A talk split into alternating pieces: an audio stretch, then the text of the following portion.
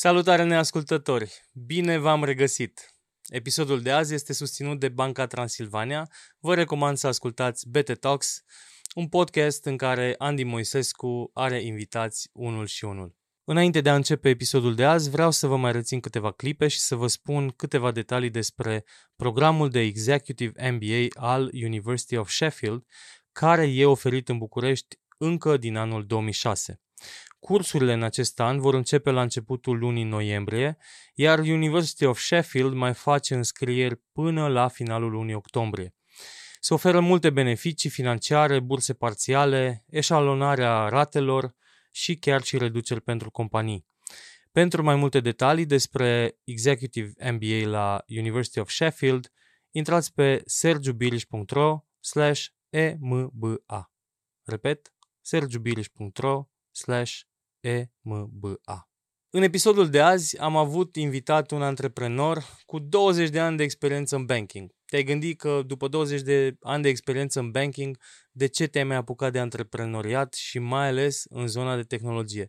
Ei bine, Andrei Dudoiu, CEO și cofondator al uh, platformei de crowdfunding Seedblink, prima platformă de acest fel din România, a decis că după atâția ani în banking, merită să facă un pas și să facă o săritură antreprenorială înspre zona de tehnologie.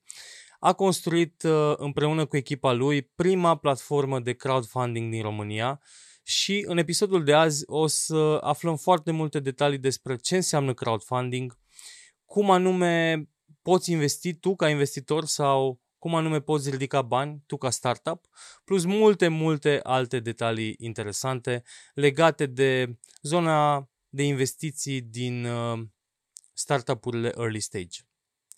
Vă recomand așadar să rămâneți cu noi până la finalul episodului. Enjoy!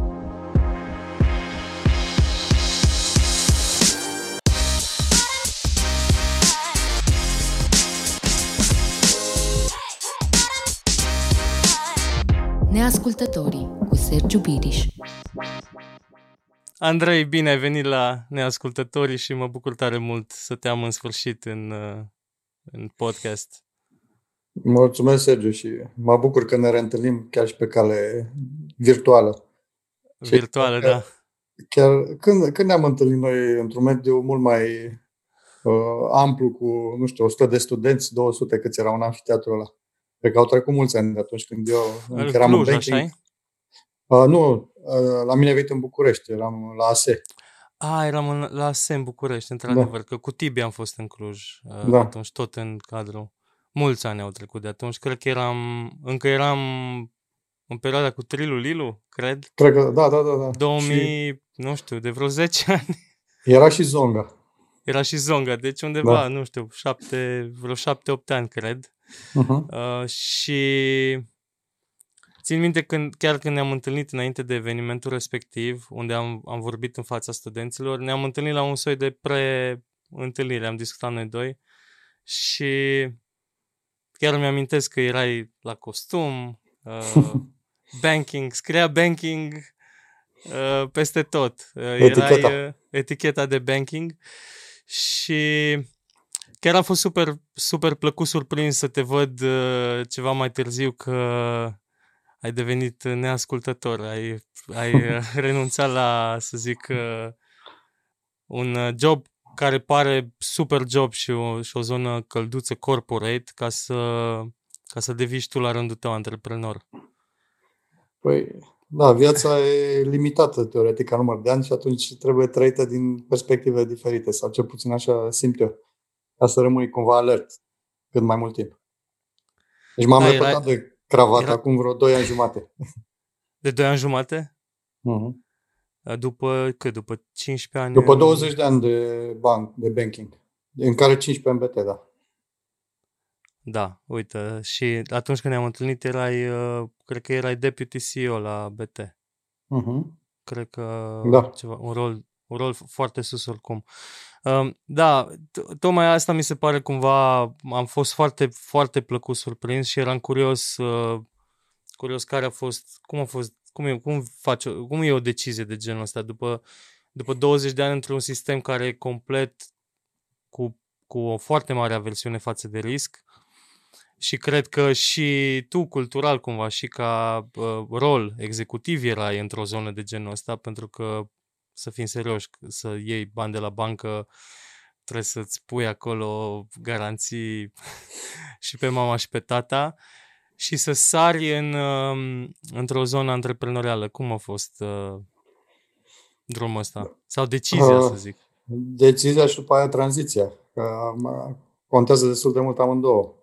Uh, da, eu, eu în perioada, uh, cred că cu vreo trei ani înainte, am fost uh, și CEO la Vosbank pentru integrare. Am fost în, în cușca cu lei, ca să spun, în mijlocul evenimentelor, la prima integrare mare pe care o făcea Banca Transilvania la momentul ăla. Și da, a fost o perioadă foarte intensă cumva și atunci am, am vrut să fac ceva diferit și de am acceptat o provocare prin care uh, mi se dădea șansa să fac ceva cu totul nou și pentru sistemul bancar și pentru BT.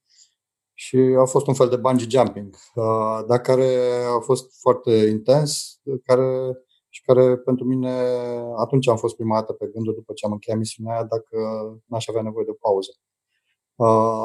Uh, după care am reintrat în, în BT, am construit alte departamente, am continuat integrarea și da, a intervenit și oboseală după, după mai multe misiuni.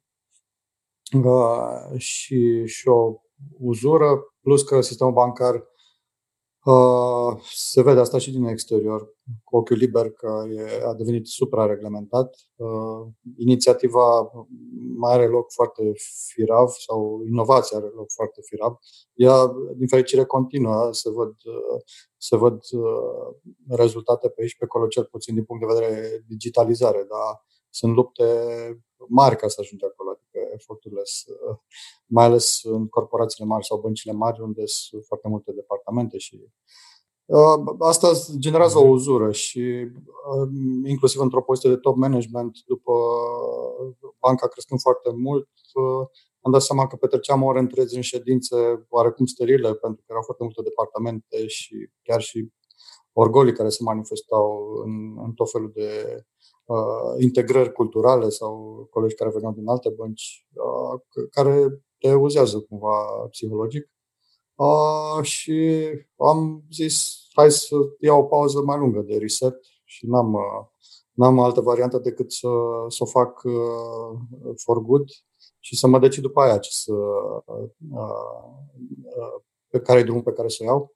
Și mi-am dat, mi-am dat șansa asta, da, oarecum m-am aruncat cu capul înainte cu ce și, și nebunia, care nu e tipic dar mi-am dat seama în perioada aia de, de reset că vreau cu totul altceva, că de fapt ăsta a fost motivul care și m-a, mi-a generat dorința să, să fac exit din sistemul bancar și așa am luat-o pe un drum antreprenor care mi se părea mie că te, te ține alert și te ține tânăr o perioadă mai lungă și te ține cuplat la realitate, pentru că am descoperit asta cu brio în, în uh, perioada de antreprenoriat, că aveam tot felul de mușchi atrofiați din perioada de corporatism, în care fie secretara, fie șoferul te ajută cu tot felul de lucruri, nu dai seama că viața reală e un pic diferită de ceea ce vezi tu din turnul de filde.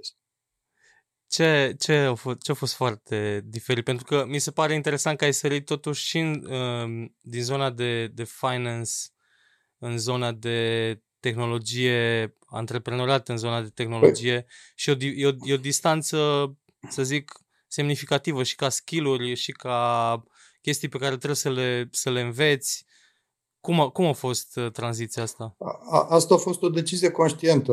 Adică am zis, dacă tot fac pasul, hai să fac ceva pe care nu l-am făcut în primii 20 de ani de experiență profesională. Și zona asta de tehnologie și startup-urile din zona tehnologică sunt neatinse de bănci. Și, și nu numai în România, și în afară.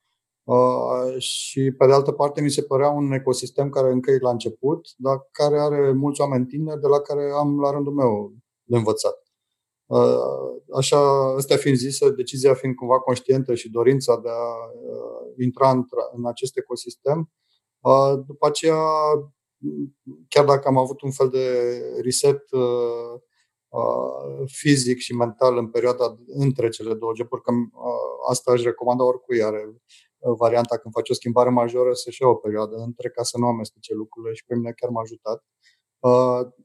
După vreo șase luni am intrat în, în rolul ăsta, dar după aceea am mai avut nevoie de un reset mental-profesional, ca să zic așa, obișnuit cu principii clasice de banking, cum spuneai sau cum să zici tu, sistemul startup-urile din tech au cu totul alte principii de finanțare.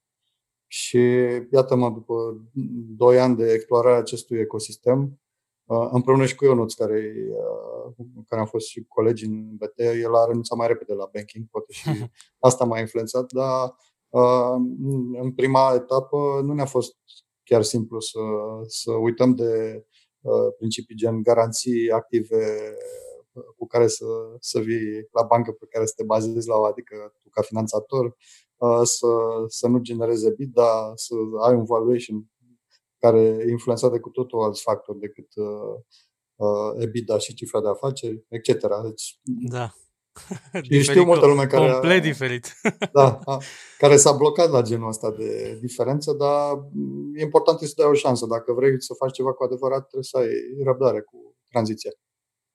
Și uh, ați decis, uh, ați decis să puneți Human Finance. N-ați, uh, Seedblink a venit abia după. Care a fost ideea uh-huh. cu, cu Human Finance? Păi, uh, cumva a făcut parte din tranziția asta uh, și Human Finance a pornit uh, eminamente prima discuție pe care am avut-o cu Ionuț, care, cum ziceam, l-a părăsit sistemul bancar uh, acum vreo 10 ani, uh, cu 10 ani înaintea mea, de fapt.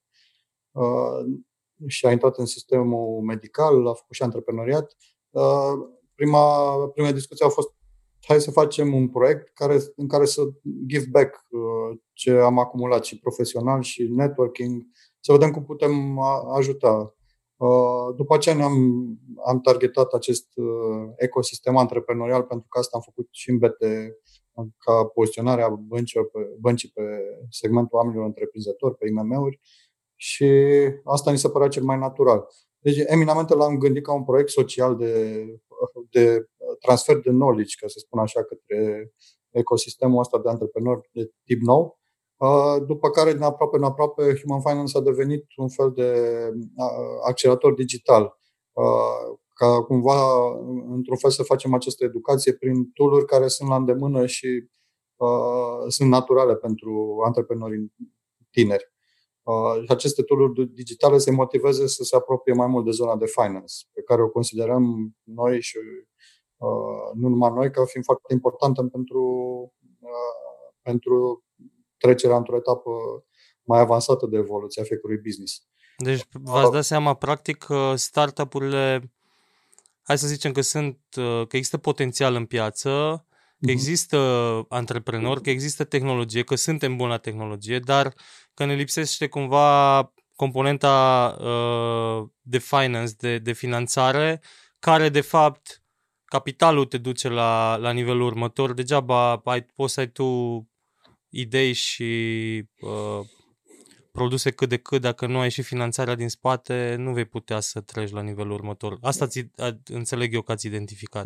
Exact și care cumva e o, e o nevoie pe care o regăsim la nivelul întregului sistem antreprenorial, dar noi ne targetasem deja și vreau să ne orientăm pe zona asta de inovație în domeniul tehnologiei și am zis să facem un astfel de accelerator care, în care am și construit vreo 20 de tooluri digitale zona de cash flow, în zona de cost of customer acquisition, genul ăsta de concepte care mi se pare esențiale ca și noțiuni de bază pentru fiecare antreprenor, în așa fel încât să știe cum să-și gestioneze mai bine business-ul, uh, în afară de idei și de dezvoltarea tehnologică.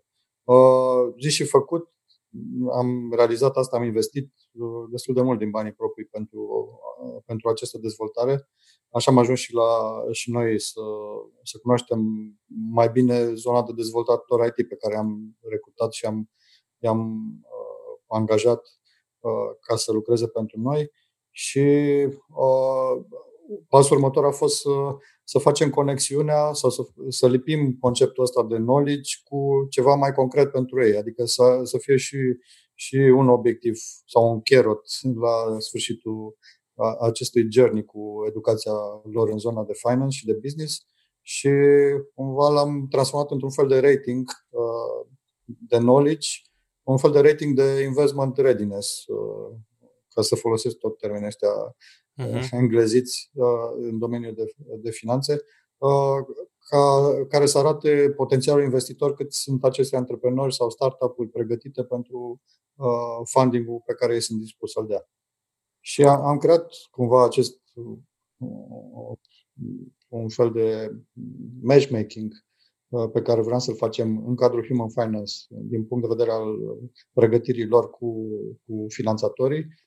Și atunci, de fapt, am descoperit că uh, există o zonă de finanțare pentru, pentru early stage startups care nu e suficient de bine acoperită, care a început să se evolueze prin apariția mai multor fonduri uh, de tip VC, uh, bazându-se și pe fonduri uh, europene, europene. disponibile pentru, pentru genul ăsta de activități și de, de activități de finanțare, dar care încă avea mult loc.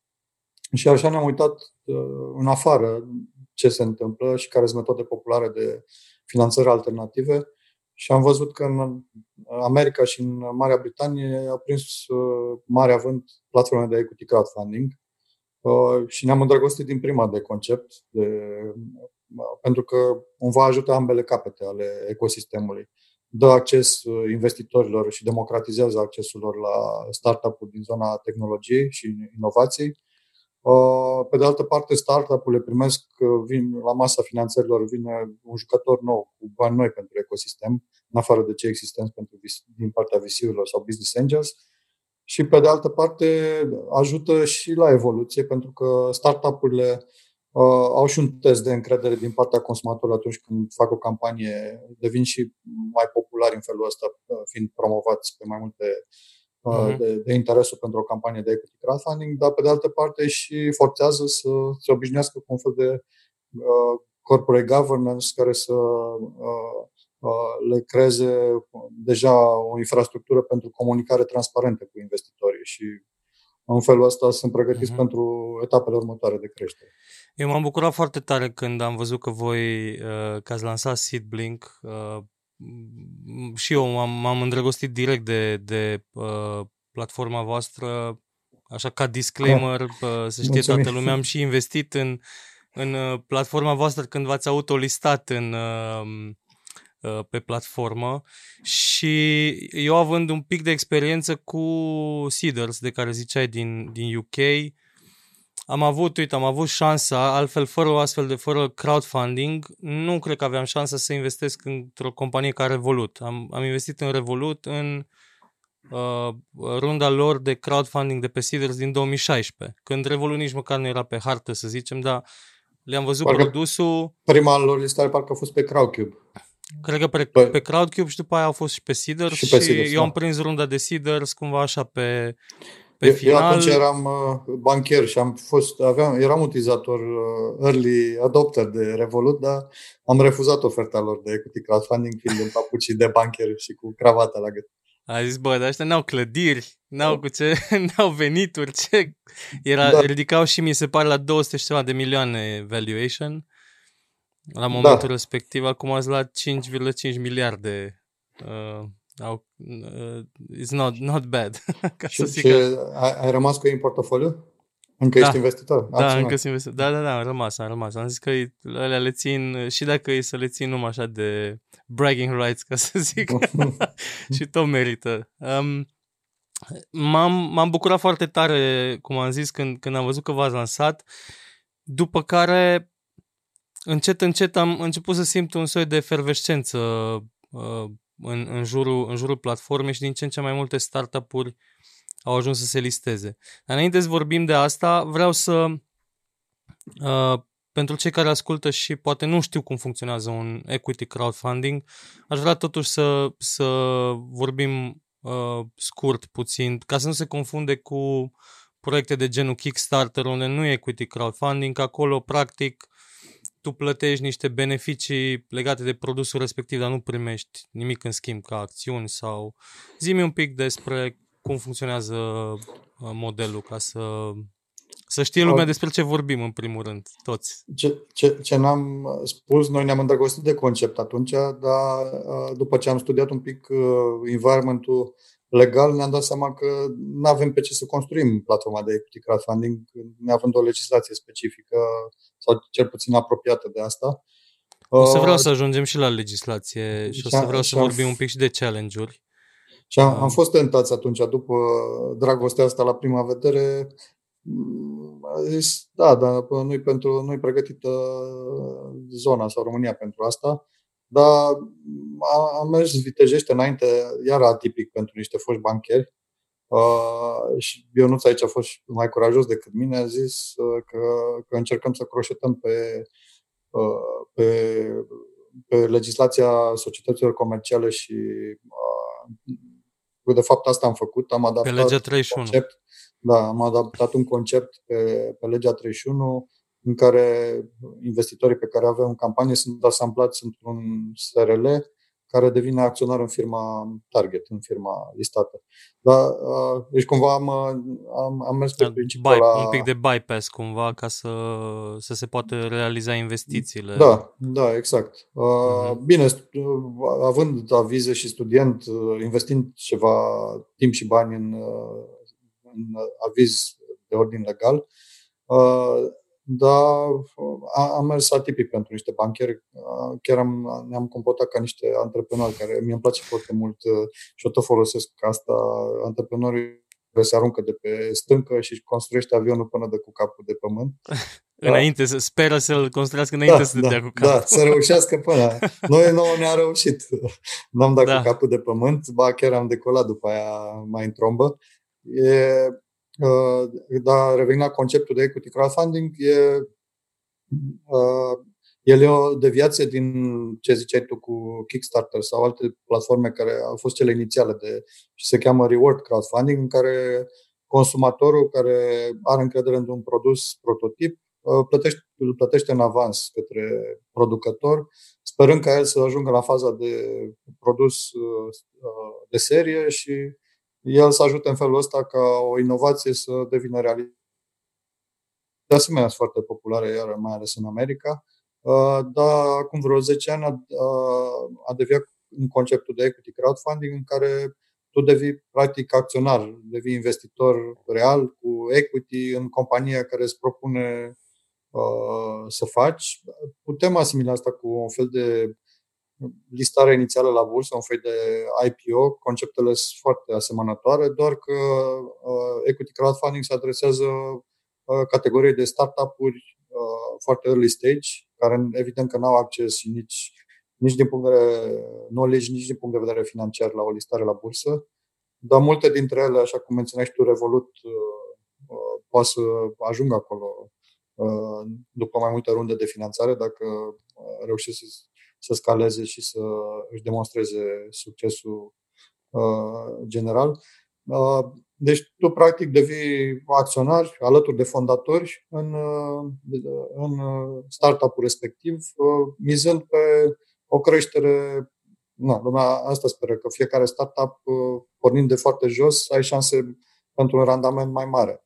Însă noi tot încercăm să facem uh, asta cât deopotrivă foarte auzit, că investiții în startup-uri presupun riscuri mari, pentru că vorbim de companii la început de drum care încă nu și-au dovedit uh, uh încă suficient viabilitatea și viabilitatea destul de și... mult. Da.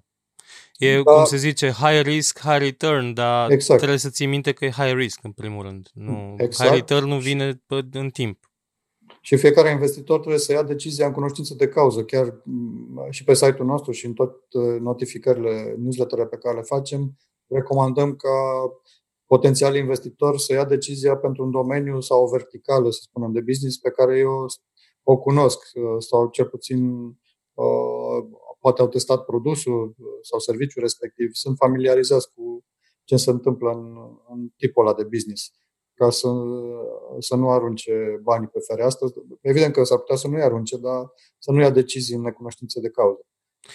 Și am văzut că, am văzut că în, uh, pe Seedblink poți investi o sumă minimă de 2500 de euro, deși în alte țări uh, poți investi mult mai puțin dacă, dacă vrei, dar cred că asta tot, tot de legislație ține. Exact. Și există o sumă maximă pe care poți să investești? Uh, da, noi, ca să păstrăm conceptul de democratizare, am pus, am pus un cap maxim la 15% din suma atrasă de startup pe, uh, prin campania de equity crowdfunding. Uh, practic asta până acum la rundele pe care le-am avut e undeva la 30.000 de euro maxim.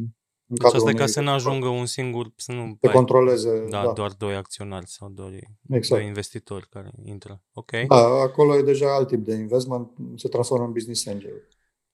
Și um, am văzut că, bun, și voi ați început, uh, ca, ca orice startup ați început și voi ați avut un soi de MVP, uh, ați dat drumul, uh, să zic, timid, uh, încercând un pic uh, marea cu degetul să vedeți ce se întâmplă. Cum a fost uh, experiența respectivă și unde ați ajuns acum, unde e platforma acum? Uh, cum, cum ziceai cu legislația, da, cei 2500 de euro versus 50 de euro pe care poți investi pe Crowdcube sau Seeders. Diferența vine exact din uh, lipsa unei legislații specifice și noi, practic, avem o bucătărie internă pe legislația actuală pe care, uh, pe care activăm, adică cea a legii, cea a societăților comerciale, uh, care, care ne impune să facem câte un SRL pentru fiecare listare, pentru fiecare companie targetată. Dacă am avea câte, nu știu, 500 de investitori pe fiecare campanie, ar fi practic moartea pasiunii ca să asamblăm asta într-un SPV și de aia am, am început cu o sumă minimă care să ne permite să avem, în medie avem cam 40 de investitori pe fiecare campanie. Revenind la începuturi cu MVP-ul nostru, el a fost uh, primul s-a potrivit să fie unul mai degrabă operațional, în care uh, pentru Tech Angels am asamblat uh, un SPV anul trecut la, la acordarea premiului pentru How to Web, pentru concursul de startup-uri de acolo în care am, cred că au fost 26 de participanți din partea Tech Angels, asociație de Business Angels, în care și noi suntem, în care și noi facem parte. Uh, și uh, practic acolo am testat modelul cu SRL-ul și cu SPV-ul și uh, ne-am rodat din punct de vedere operațional, după care am pornit uh, prima campanie, așa s-a potrivit. Iar am avut un, o, o mică strângere de inimă pentru că era chiar în perioada sărbătorilor de iarnă parcă în 17 decembrie am făcut. Și a zis cine o să investească de Crăciun. Da, toată lumea e cu gândul la sarmale, sarmale. și și, și alte băuturi asortate.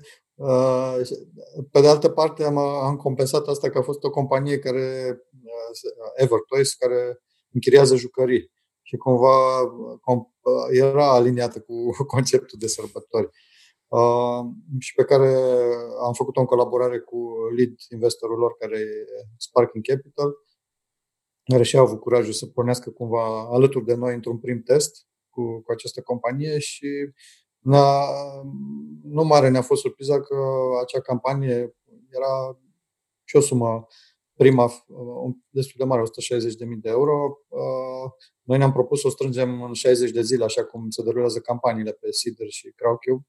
Cam ăsta e termenul mediu. Uh, cu tot cu sărbătoarea de iarnă, în 17 zile s-a închis campania, am strâns cu, practic cu foarte early adopters pentru concept, că m-am pornit de la cunoștințele noastre și la cei pe care știam noi care s-au strâns și au auzit de noi, dar practic era și un concept cu totul nou, o platformă cu un brand cu totul nou, că nici măcar n-am folosit Human Finance, care avea deja destul de mulți follower în vremea aia uh, Seedlink fiind un spin-off din Human Finance.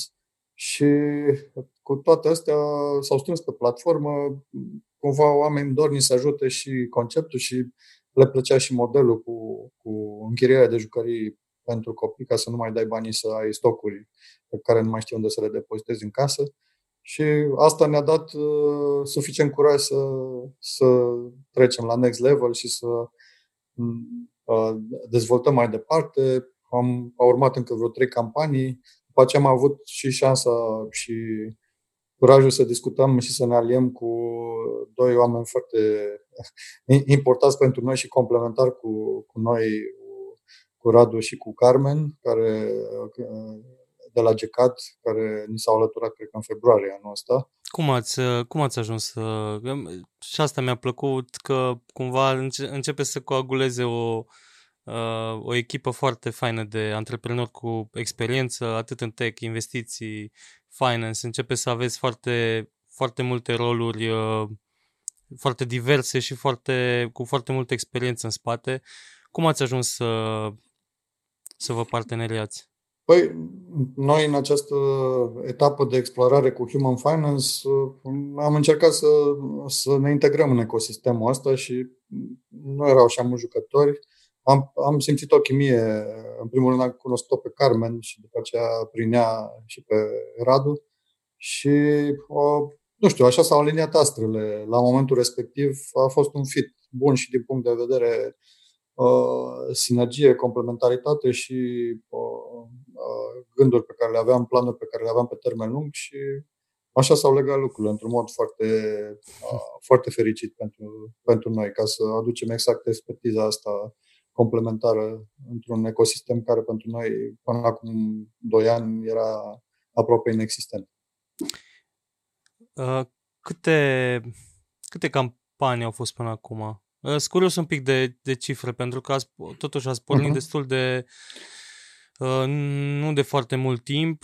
De 9 luni, practic. De 9 luni, da, ca un copil. Uh, acum ne naște. Acum vă nașteți, da. Uh, câți, uh, nu știu, cât, câți investitori sunt pe platformă? Sunt foarte curios.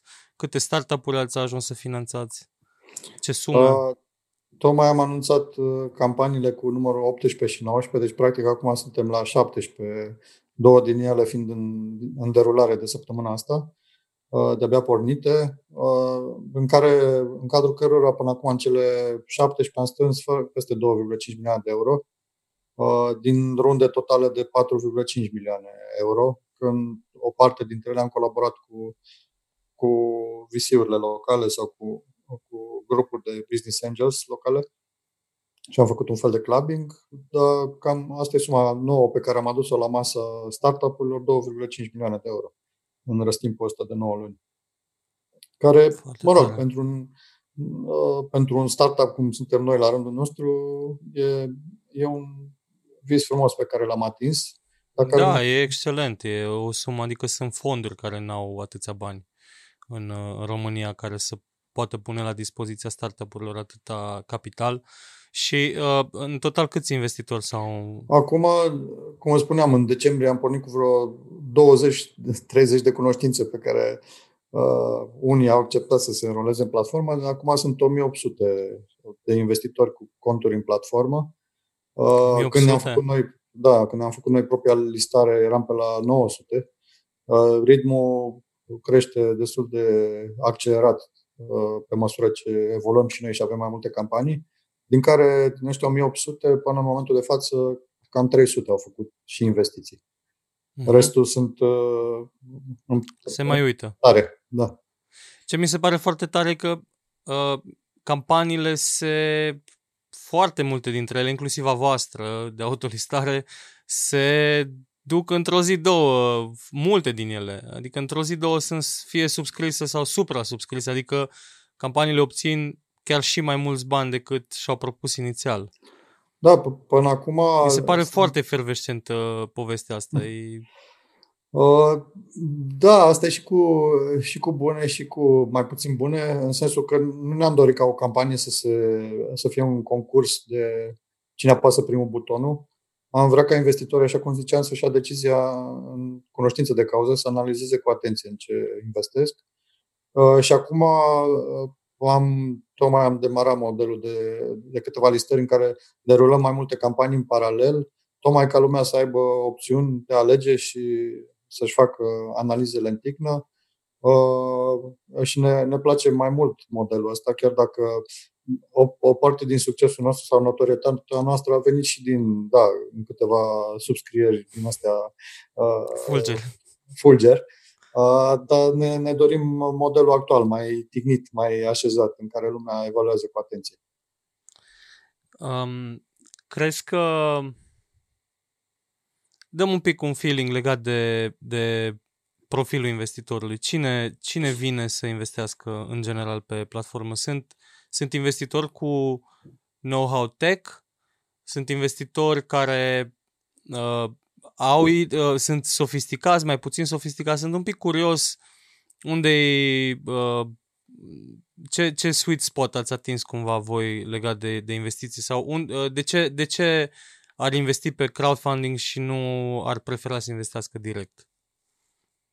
Uh, direct, uh, singura opțiune și cred că asta e meritul unei platforme de equity crowdfunding, ca să investești direct trebuie să, fii un, să ai un rol activ de business angel care să te preocupe domeniul, să-l aprofundezi, să ai knowledge, uh, ca să știi unde te baci și pe de altă parte să și ajuți cu know-how și uh, cu, poate cu networking și cu alte, și cu alte tipuri de uh, suport startup în care intri. Practic, noi cu SeedBlink am reușit și în România să dăm acces unei mase mai de investitori care nu au timp și răga să facă asta, să se comporte cu adevărat ca un business angel. Și practic cu 2500 de euro ei pot deveni, pot avea acces la investiții în startup-urile din tehnologie sau uh, cele inovative. Uh, cred că au venit către noi deopotrivă antreprenori care sunt activi în alte în business-uri tech sau tech-related și care vor să, să economiile sau profiturile pe care le au să le investească și în, și în alte zone sau în alte verticale. Au venit uh, corporatiști care se uită și la alte instrumente de investiții față de cele clasice. Uh, oameni care pur și simplu vor să ajute ecosistemul să progreseze și avem investitori în serie, ca să numesc așa. În, în, uh, poate unii au investit în 5-6 startup-uri deja pe care le-am listat noi, în care credeau și din punct de vedere concept și, și uh, business, verticală de business, dar și pentru că vreau să, să sprijine ecosistemul să, să uh, crească. Uh, cam asta e categoria. Cu siguranță avem, noi am implementat în capul locului profilul de investitor experimentat pe care îl va implementa, îl va aduce și nou regulament de european de crowdfunding care va fi implementat de la anul. Dar pe noi ne interesează și tot repet asta, ca oamenii să ia decizia de investiții în cunoștință de cauză. Uh, e, e un profil de, destul de. Nu am un portret robot al investitorilor pentru că sunt din mai multe uh, segmente și au, au apetit uh, diferit. Acum facem un fel de profiling și în, și în funcție de sumele investite și de numărul de investiții pe care îl au. Avem multe planuri de dezvoltare, că de fapt pentru asta ne-am și finanțat noi să dezvoltăm produsul, pentru că recunoaștem deschis că business-ul a, a luat înaintea produsului și platforma, acum am trecut-o pe serverul Amazon, am, am recrutat propria echipă de dev și începem să construim sau, sau să aprofundăm produsul la nivelul pe care l-a căpătat business-ul. Sunteți și voi la rândul vostru, cum ziceam, un, un startup și, și creșteți odată cu... Exact. Uite că tot am vorbit de investitori. am avut un debate uh, zilele trecute cu, cu un investitor din, uh, cu experiență în imobiliare. Mulți bani, puși deoparte, profituri mari, uh, despre ce înseamnă să investești în tehnologie. Și nu putea, nu putea trece peste pragul psihologic că n-ar deține controlul sau că n-ar avea 40, 50, 51% dintr-un, dintr-un startup și um, peste, peste felul cum își evaluează startup-urile din tehnologie, uh, business-ul și așa mai departe. E un aspect pe care l-ai menționat și tu și că și tu cumva ai trecut uh, cu mai greu peste, peste mindset-ul de, de banking, de finance. Aș vrea să povestim puțin de, de aspectul ăsta, și anume ce ar trebui să știu un investitor clasic care vrea să investească în tehnologie, înainte să investească în tehnologie, în, uh, peste ce praguri psihologice, să zic, trebuie să treacă și, să, și cum uh, poate să facă chestia asta? Eu cred că și am simțit asta la câțiva investitori pe care avem, poate chiar mai mulți, uh, că tipul uh, de platforme care l-am dezvoltat noi uh, ne ajută cumva în acest learning journey de care au nevoie ca să facă tranziția la, de la profilul clasic de investitor la cel uh, care se simte în largul lui în domeniul ăsta al tehnologiei cu totul altfel de principii față de cele clasice. Și uh, pentru că asta, ceea ce facem noi cu, cu dispersia de investiții, uh, cumva pe principiul spray and pray, dacă îl pot folosi, cumva ei sunt într-un, într-un, într-o călătorie de învățare și cu sume relativ mici pentru tipul de investitor pe care l-ai menționat tu, poate să, să aibă un răgaz în care să deprindă cu ce se mănâncă din punct de vedere principii și jucători, ecosistemul și, și scalabilitate, etc. Uh, și, și asta ne, ne motivează să, uh, în ceea ce facem. Că aduce mai mulți oameni la masa asta și în felul ăsta crește cu totul ecosistemul. Uh, declicul nu e simplu de făcut, dar cred că așa din aproape în aproape uh, majoritatea îl pot face dacă dau șansa asta și își doresc cu adevărat să fie în ecosistemul ăsta. Și noi chiar uh, modelul pe care l-am implementat uh, am simțit că ajută oameni să, să treacă prin acest această experiență de, de, de tranziție foarte necesară. Deci zici că uh, până la urmă, da, uh, are sens, e, o, e și un, e un proces în sine, toată experiența prin care uh, te poți educa cu privire la o să vezi ce materiale pun startup-urile, poți să înțelegi un pic cum funcționează una alta um, și în felul ăsta punând niște bănuți, uh, s-ar putea să fii interesat să și urmărești un pic ce se întâmplă și bulgărele să crească, să înțelegi da. din ce în ce mai bine povestea asta. Cred că cred că uh, mai mulți investitori, să zic eu, clasici, se tem de aspectul ăsta al tehnologiei și de a, de a uh, știi, când aud tehnologie, eu nu mă pricep.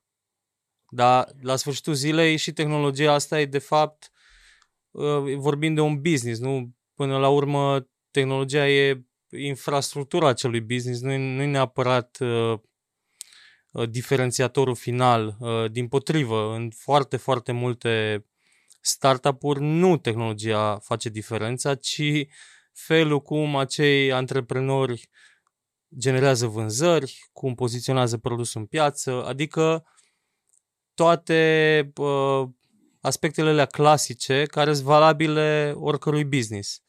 Și am dreptate, adică până la urmă, cre- dacă o privești așa, poate să fie un soi de ajutor ca să te arunci un pic mai ușor? Da, cu condiția să, că spuneai de investitorul pe care l-ai menționat tu ca exemplu, că uh, nu poate să se simtă confortabil dacă nu deține controlul. Uh, mie mi se pare o școală foarte, pe care am regăsit-o foarte des în uh, experiența mea anterioară ca bancher, de old school antreprenor în care e one-man show. Și probabil și ca profil de investitor se manifestă ca atare. Dar dacă se uită mai cu atenție la modelele pe care le aplică toate visiurile în care ei își asumă, de fapt, cu un equity de, să spunem, în medie de 10% pe care, uh, pentru care investesc sume în diferite startup-uri, ei tocmai asta pun clauze acolo de, de a ține fondatorii uh, parte din business și să, să aibă controlul. Adică sunt penalizate, de fapt, de VC-uri startup-urile și au o dorință mai mică de a investi în startup-urile în care fondatorii nu au o motivație suficientă din punct de vedere equity și sunt uh, diluați. E, e chiar un factor de downgrade pentru, pentru VC-uri. Da. Dar trebuie să intri de, în Dead equity, cred că îi zice. Dacă ai, da. dacă ai un acționar prea mare, cu prea multe procente și care în afară de bani e nu silent. contribuie cu absolut nimic, e silent, ai dead equity, îți face uh, nu, îți îi turn off pentru orice următor investitor să investească, pentru că da. antreprenorul ar trebui să aibă mai multe procente. Uite, da, da, apropo scuze. de ce ai spus tu cu modelul de business, absolut de acord uh, și uh, că vorbeam inițial de la conceptul Human Finance, că vrea să adreseze knowledge în zona de, de, de finanțe și de uh, și uh, din punct de vedere business, dar în, acest, în această călătorie și explorare a ecosistemului am dat seama că există o problemă poate, poate chiar mai mare la școala românească de antreprenori sau nu la școală, la pepinierea rom, rom, românească de antreprenori, în comparație cu ce vedem că se întâmplă în America în special. Dar am luat două extreme. Uh, America e un reper foarte mult prea mare, deși acum vedem că totuși există UiPath care ne arată că se poate ajunge pe cele, pe culmile alea tipic americane de succes. Uh, uh, am constatat că antreprenorii români în tehnologie sunt uh, foarte inovativi în ceea ce privește produsul și tehnologia, dar nu au suficient uh, knowledge și apetit pentru zona de business, de sales. Uh, și știu că în state școala de IT are un an dedicat cu focus pe zona de sales și marketing, care e esențială pentru, așa cum spuneai și tu, pentru orice business. Și dacă nu reușești să faci declicul ca antreprenor te îndrăgostești mult prea tare de produsul și inovația ta, dar nu îl testezi în piață, considerând că tu uh, ai fost uh, la maximul de, de uh, capacitate de a aduce un, un produs de succes în piață, dar nimeni nu ți-l validează, e, e o greșeală fundamentală pe care ți-o dai seama destul de târziu după ce investești uh, timp și, și bani și, uh, și alte, uh, alte resurse pe care le aloci acolo văzând și vezi prea târziu că piața nu ți-l validează. Deci trebuie să fii în permanență conectat la, la sales și marketing ca să poți să evoluezi ca startup. Tehnologia nu e suficient. Uite, o să chiar o să vreau să mai vorbim puțin de, uh, și de startup-uri, că am vorbit de investitori uh, și o să vreau să vorbim puțin și despre startup-uri și de ce anume uh, au ele nevoie ca să se listeze și ce recomandări ai cu privire la aspectul ăsta, dar înainte de asta vreau să mai uh, zic o singură chestie legată de, de investitor și mi-am dat seama că de fapt s-ar, s-ar putea să fie o oportunitate pentru voi ca platformă.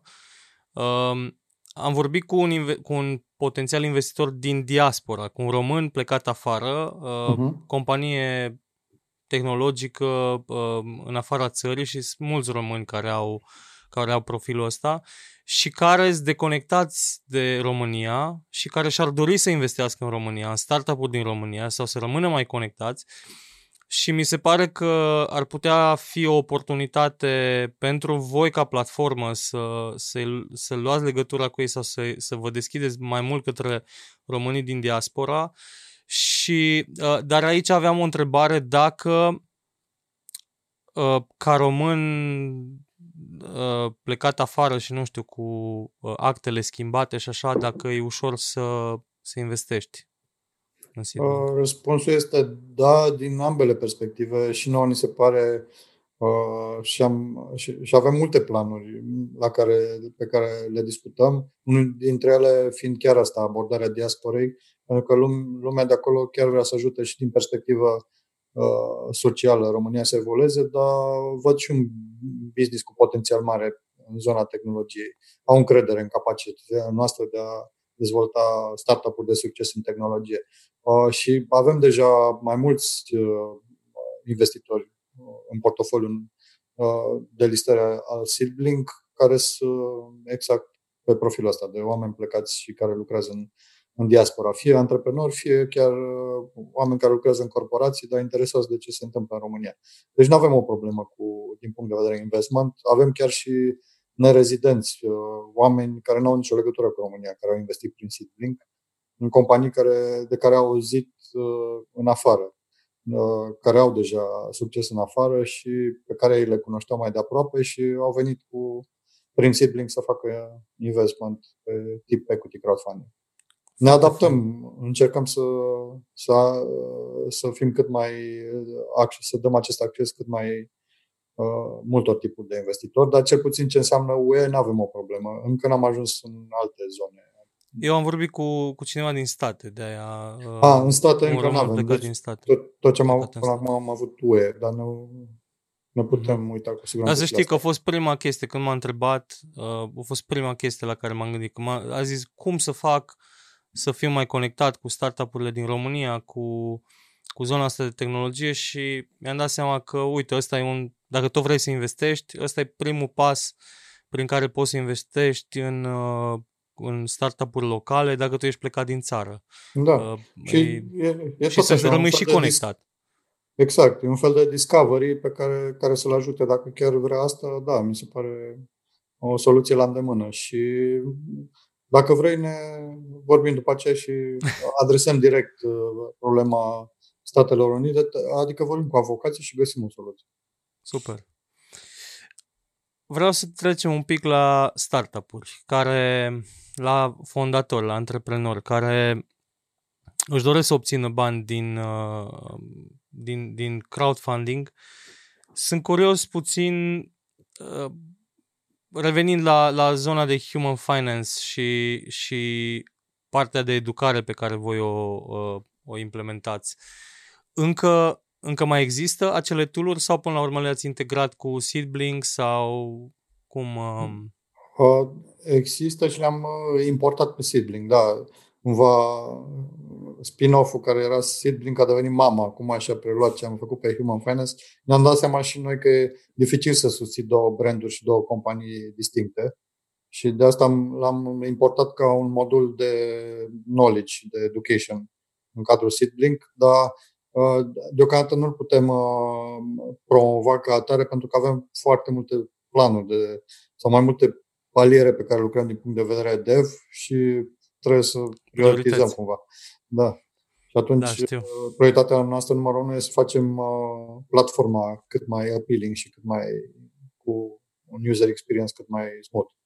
Uh, deci, da, e acolo și vrem să-l, să capitalizăm pe el când vom fi pregătiți. Ok. Și, și îl folosim și acum pentru diferite teste pe care, uh, pe care le fac antreprenorii pe care îi listăm, așa, în mod ocazional. Asta vreau să te întreb dacă, dacă în momentul în care vrei să te listezi pe, pe Seedblink trebuie să treci printr-un, printr-un anume proces și cumva în capul meu, după ce mi-ai zis că exista un, un uh, mi-ai zis la început că exista un rating, uh, uh-huh. m-am gândit că probabil folosiți acel rating tocmai ca să evaluați un pic cât de cât potențialul unui startup uh, înaintea listării. Uh-huh.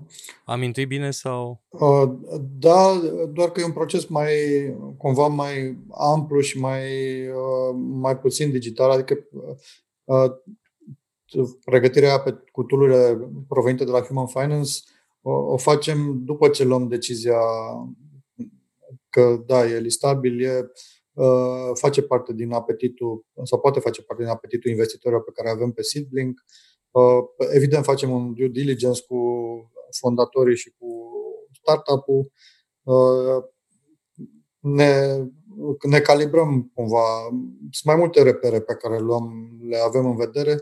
Uh, strict din punct de vedere business, trebuie, vrem să existe un, măcar un MVP al produsului și câțiva clienți plătitori care să valideze apetitul pieței pentru ce inovația acelui startup Uh, să vorbim cu fondatori care nu au uh, antecedente de niciun fel din punct de vedere moralitate uh, și să aibă clar un value proposition pe care investitorii să îl poată percepe din punct de vedere al apetitului lor de investiții.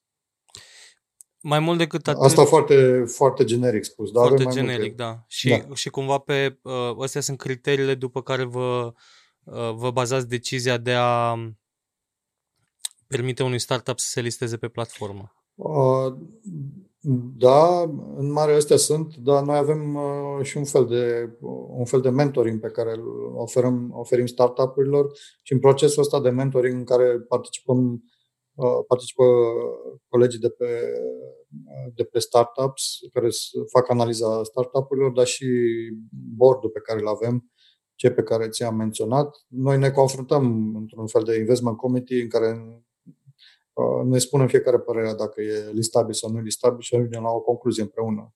Dacă promovăm sau nu mai departe. Deci voi acționați poate... ca un VC, practic. Mm. Mai mult sau mai puțin, că e cumva aceeași... Uh, Dar nu neapărat... Nu, e, uh, nu formal, ci nu asta e doar formal. bucătăria noastră internă, pentru că e foarte important ca lumea să nu perceapă ca Seedblink platforma de equity crowdfunding girează pentru startup-urile respective. Asta Correct. e bucătăria noastră internă ca să ne asigurăm că avem marfă de calitate, ca să spun așa, pe galantare. Dar fiecare important să știe că și-a decizia și responsabilitatea integral în curtea investitorilor. Noi nu vrem să influențăm cu absolut nimic și foarte important ca noi să nu fim părtinitori față de un startup sau altul, doar da, avem propriile, propria bucătărie internă de organizare. Și ce aș, apropo de ce filtre mai avem, uh, ne-am poziționat pe zona asta de tech sau tech-related și acum facem, încercăm să testăm și alte uh, verticale care au legătură cu. Uh, am lărgit un pic uh, scal, scara sau scala celor pe care listăm, mergând și către zona de uh, recycling, de zona de uh, zona de sustenabilității din punct de vedere eco. Uh, testăm. Edu, Edu, am avut EduTech, uh, dar toate au cumva și o componentă de tehnologie. Încercăm să lărgim un pic scopul și să ajutăm startup-uri și în alte zone, dar rămânând cu firul ăsta roșu de uh, tech, tech și software. Uite, eu, eu m-am uitat la un moment dat să vreau și eu să listez un proiect în trecut. Nu era încă Seedblink atunci, uh, pe, pe Seeders m-am uitat și erau, erau două aspecte peste care mm, lăsând la o parte partea asta că nu îți spune un proiect dacă n-ai un pic de tracțiune și nu chiar uh, face ceva proiectul adică nu veni cu promisiuni și cu idei că nu o să, n-o să fii uh-huh. listat. Dar pe lângă asta mi-au rămas cumva în minte două, două uh, aspecte, uh, motiv pentru care atunci eu nu, nu mi-am listat proiectul. Bine, nici tracțiunea nu era neapărat acolo, ca să fiu sincer. Uh, dar au mai fost două lucruri pe care, pe care ei le recomandau și cred că se regăsesc și la voi acum. Una era uh, legate, un, un aspect era legat de campania pe care tu ca startup trebuie să o faci singur, adică nu te baza pe platformă că îți rezolvă toate problemele, ci bazează-te, trebuie să ai un pic de rețea, trebuie să ai un pic de oameni, la, un pic de acces, un pic de marketing în jurul poveștii tale, fără legătură cu platforma, adică nu-ți baza uh-huh. toate șansele pe platformă, pe de o parte, pe de altă parte, uh, the anchor investor, adică un investitor care trebuie să vină cu o sumă de bani și care să fie cumva primul care dă startul și să arate că uh, uh, există un investitor care a evaluat măcar third party, să zicem, și că își pune banii proprii uh-huh. înainte, să, înainte să-ți listezi tu campania. Pentru că altfel riști să nu uh, îți atingi obiectivul și dacă nu mă înșel, dacă nu ți-ai atins obiectivul, deci dacă nu s-a subscris uh, campania, banii se dau înapoi investitorilor. E același proces, e la fel? E, uh, în, în, mare, în mare, da. Uh, Ancora nu știu cum era definită în cazul Seeders. Uh, Ancora poate să fie și un investitor privat și un, și un da. business angel sau cineva, un cunoscuție care nu neapărat să fie business angel, dar care să Uh, arată commitment-ul înainte de... Da. Uh, cam, de fapt, așa au fost pe profilul ăsta toate listările pe care le-am avut până acum. Uh, ne bucurăm de suportul și am găsit fitul ăsta bun cu majoritatea visiurilor locale și au simțit și ele interesul pentru produsul nostru, pentru că mai ales businessurile de tip B2C pe care le au ele în portofoliu se pretează la genul ăsta de validare din partea pieței și de promovare implicit în, în perioada campaniei și de la și după aceea pot fi ajutate de investitori care devin un fel de ambasadori ai produsului. Deci e, e un fit bun. Plus că am completat runda și în felul ăsta nevoie de finanțare a, a fost împărțită între VC și noi și și avem colaborări cu, cred că cu aproape toate prezente pe piață la momentul ăsta. De altă parte, am avut și experiențe cu business angels care au venit așa, care au pus primii bani într-o companie startup și care, pe care noi am completat în cadrul rundei uh, în campanie. Uh, în cazul nostru, Ancora, în cazul uh, Seedblink, când ne-am autolistat, Ancora am fost noi înșine fondatorii care din 500 de mii, noi am pus 100 de mii în aceeași condiții cu crowd deci în toate campaniile cam conceptul ăsta se păstrează. și uh, legat de cealaltă condiție cu marketingul și noi căutăm, e unul din criteriile la care, pe care le evaluăm înainte să listăm, cât de active sunt companiile respective pe social media, câți follower au.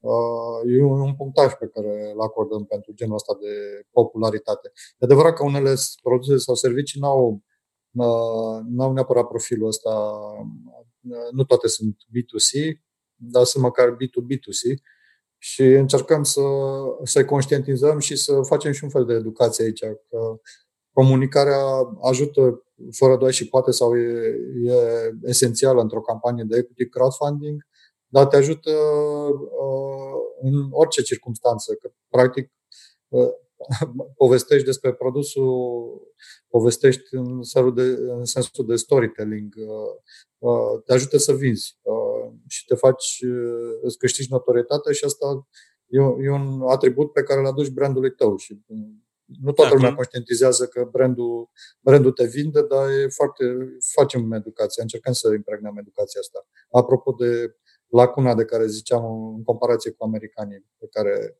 care sunt foarte extrem de conștienți de atributele brandului și de comunicare. Și uh, bineînțeles, e până la urmă știi, ar trebui să fie cumva logică. Dacă lumea au auzit de tine și din altă parte, uh, va, va investi, investitorii vor fi mult mai deschiși să, să investească. E, e adică să mai zică și altcineva că ești frumoasă, vorba. Exact, da. da, da, da. Cam asta e conceptul, da. Ai din start un, un prim confort că vorbești de cineva care, care e confirmat sau de care ai auzit undeva și așa cumpărăm de fapt și produsele. Uh, de retail, de, de consumer. Se bazează pe aceeași concept. Cele fizice, mă refer.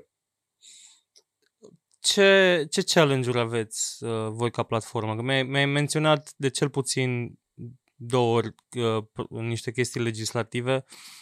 Suntem uh, mai aproape de a rezolva uh, problemele astea legislative sau uh, încă ne descurcăm cu ce avem? Adică îmi ziceai că putem puteți avea în uh, uh, campanii maxim 50 de investitori, dar ce se întâmplă dacă 70-80? Faceți mai multe SRL-uri, mai multe SPV-uri? Nu, uh, cum a fost și în cazul nostru, că s-au strâns 70 sau mai specific chiar 69 s-a potrivit să fie în caz, în cazul Seedblink, uh, în afară de fondatori. Am, am avut deja trei cazuri până acum în care am înființat SA-uri. Ca să faci două SRL-uri devine destul de complicat să asamblezi. Uh, și sau e, un, e o bucătărie uh, un pic mai uh, sofisticată, dar care aduce cu siguranță avantaje și planurile pentru la anul, că am discutat mult pe tema asta și cu compania de avocatură cu care colaborăm, să, să facem un fel de secretariat pentru ESA-uri, începând de la anul, în care să fie iar o, o valoare adăugată pe care o aducem ecosistemului de Uh, de organizare și de, și de comunicare și de uh, transparentizare. ESAO uh, cu siguranță aduce avantaje de genul acesta. Legislația care ne va ajuta a fost împinsă de Europa, de fapt, oarecum târziu, pentru că Marea Britanie a fost, în fosta Europa, a fost campionul și e în continuare detașat campionul pe equity crowdfunding și altor metode alternative de finanțare, iar legislația lor specifică e extrem de simplă și de bine structurată. Uh, acum, recent, chiar în plină pandemie, în aprilie, s-a aprobat de un corefer, un fel de comitet al, uh, al Consiliului Europei, regulamentul european de crowdfunding, probabil după mai multe luni sau, ca să nu zic ani, de uh, construcție unui astfel de regulament, pentru că și uh, birocrația tipic uh, europeană și-a dat seama că e nevoie de un ecosistem care să fie ajutat din mai, din mai multe părți. Și jucătorii de tip nou pot să jucă, aducă o contribuție și conceptul ăsta de sharing economy iar a devenit tot mai vizibil ca, ca fiind un suport real pentru mai multe domenii.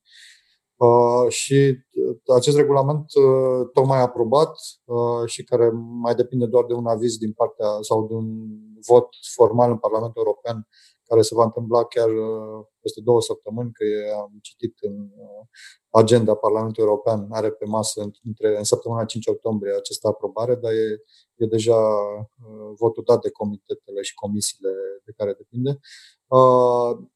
Practic, el se va implementa în decursul unui an de la aprobare și va fi, marele avantaj e că va fi uh, similar pentru toate țările membre ale UE și a, asta ne creează și nouă premize de a deveni un fel de jucător regional, pe, pentru că jucăm în aceleași condiții în orice țară membra a UE.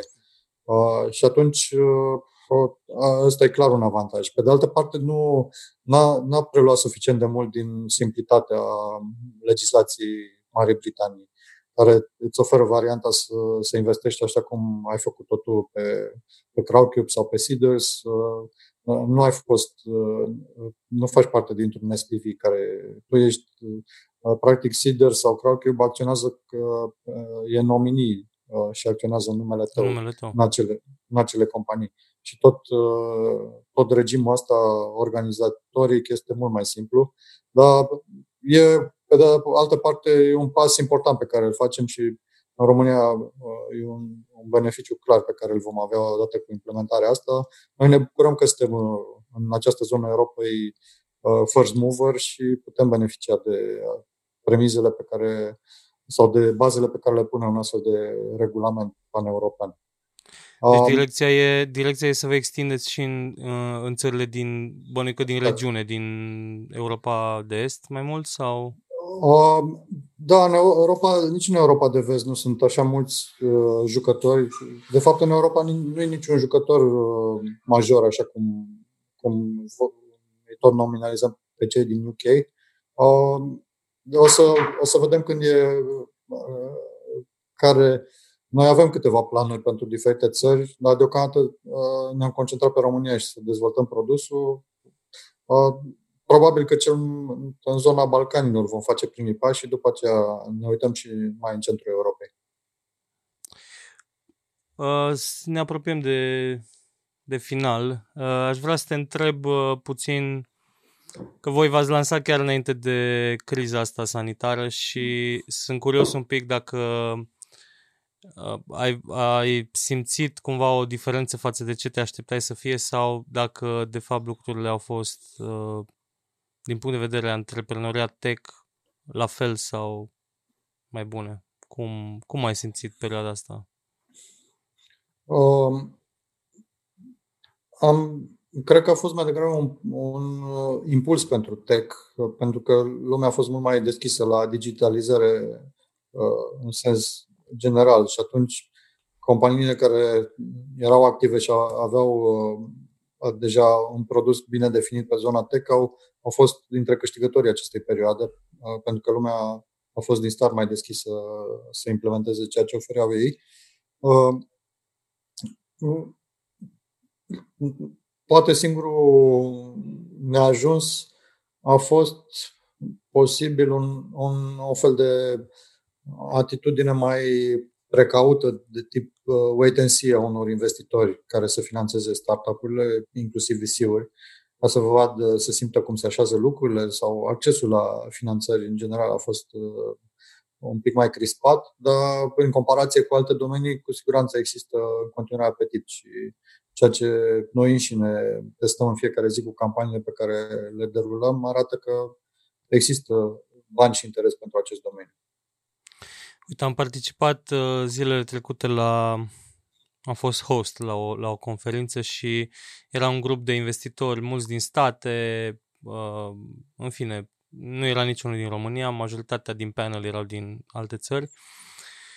Și mi-a plăcut cumva, mi-a plăcut un, un răspuns legat de uh, ce s-a întâmplat în ultimul timp cu, cu criza și se leagă bine și de ce, de ce ai zis tu, că uh, cumva că zicea un, un investitor că pentru oamenii obișnuiți uh, ei abia așteaptă să treacă criza, să revină lucrurile la normal.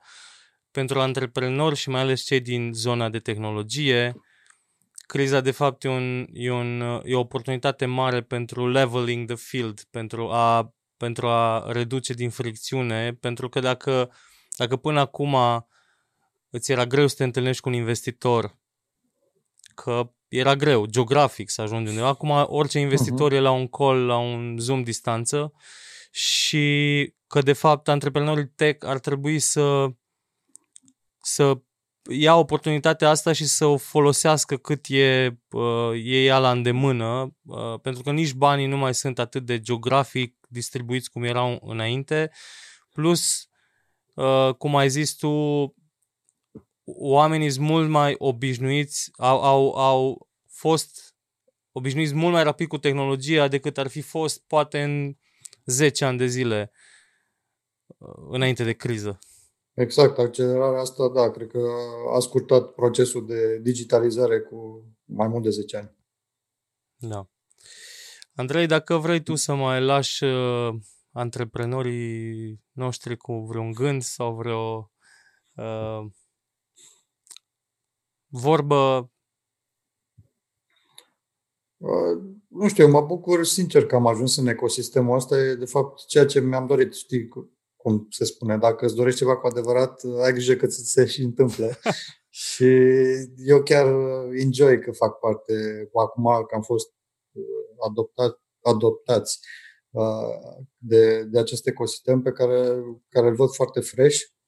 Eu având comparația cu old school antreprenori de care vorbeam, și uh, cred că pe măsură ce uh, există mai mulți oameni și chiar aș face o pledoarie pentru uh, corporatiști să se uite cu atenție la calea asta a antreprenoriatului care îți, îți dă autonomie, îți dă, îți dă mai multă încredere în tine, fără doar și poate și uh, dacă vor să-și testeze uh, abilitățile și capacitățile, uh, corporatiștii sunt cei mai bine pregătiți pentru antreprenoriat, având o școală uh, și de organizare și din punct de vedere uh, procedural și din punct de vedere knowledge.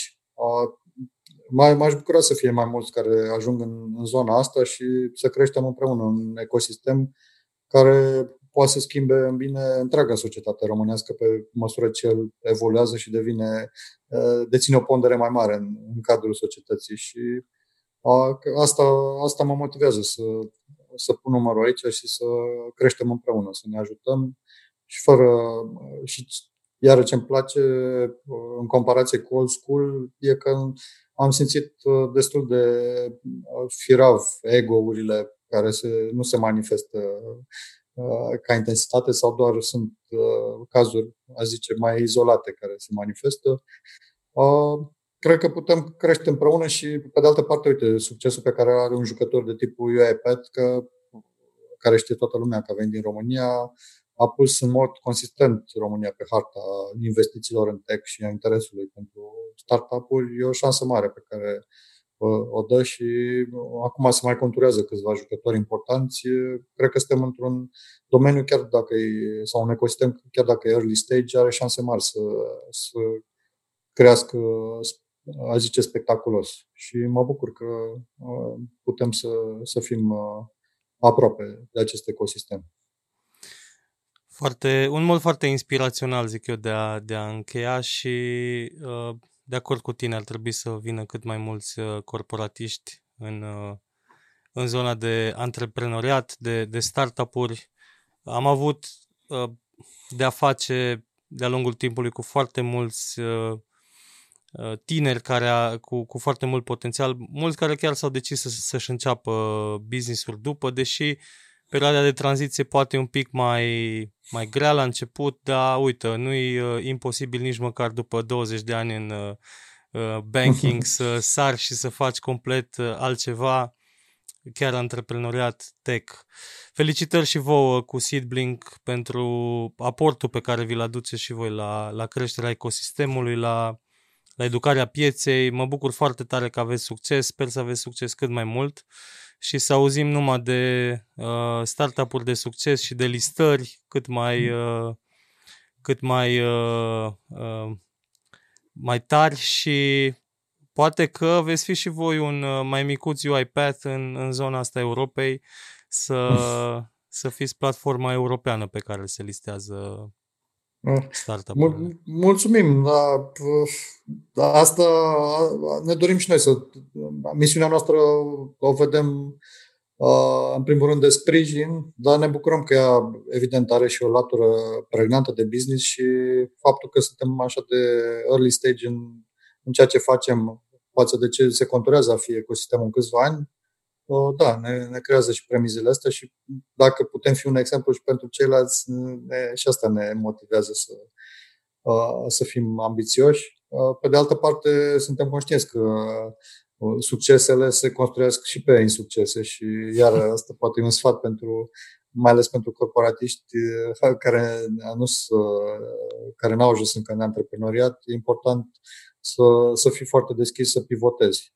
Pentru că asta am, am învățat-o în primele luni de experiență ca antreprenor. Dacă te leși foarte mult, cum spuneam, de, de un plan pe care l-ai foarte bine întipărit, dar vezi că de fapt el nu-i cerul de piață, trebuie să fii suficient de open-minded ca să, să faci un pas lateral, să, să tot testezi până ajungi la o formulă de succes. Andrei, îți mulțumesc tare mult pentru timpul tău. Și eu. Sper Mulțumesc. să ne vedem într-un episod uh, viitor. Mulțumesc, Sergiu. Ne apreciez. Mersi să ne mult. vedem cu bine. Succes și ție cu startup-urile. Mersi, să fie. Salut. Salut. Dragi ascultători, vă mulțumesc că ați rămas alături de noi până la final. Sper că v-a plăcut acest episod. A fost unul mai educativ, aș zice. Am învățat foarte multe despre ce înseamnă crowdfunding, despre uh, cum poți să investești în uh, proiecte listate pe platformele de crowdfunding sau cum poți tu ca antreprenor să îți listezi un uh, proiect. Dacă aveți orice fel de întrebări, comentarii, feedback, trimiteți un mail, un mesaj, un porumbel călător și va fi bine primit. Podcastul Neascultătorii poate fi găsit pe platformele de podcasting, Apple Podcast, Spotify, orice platformă preferați, inclusiv pe YouTube, iar dacă urmăriți pe YouTube, dați un like și un subscribe la canal. Acest episod a fost susținut de Banca Transilvania și BT Talks, cărora le mulțumesc. Până data viitoare, rămâneți neascultători. Pa, pa!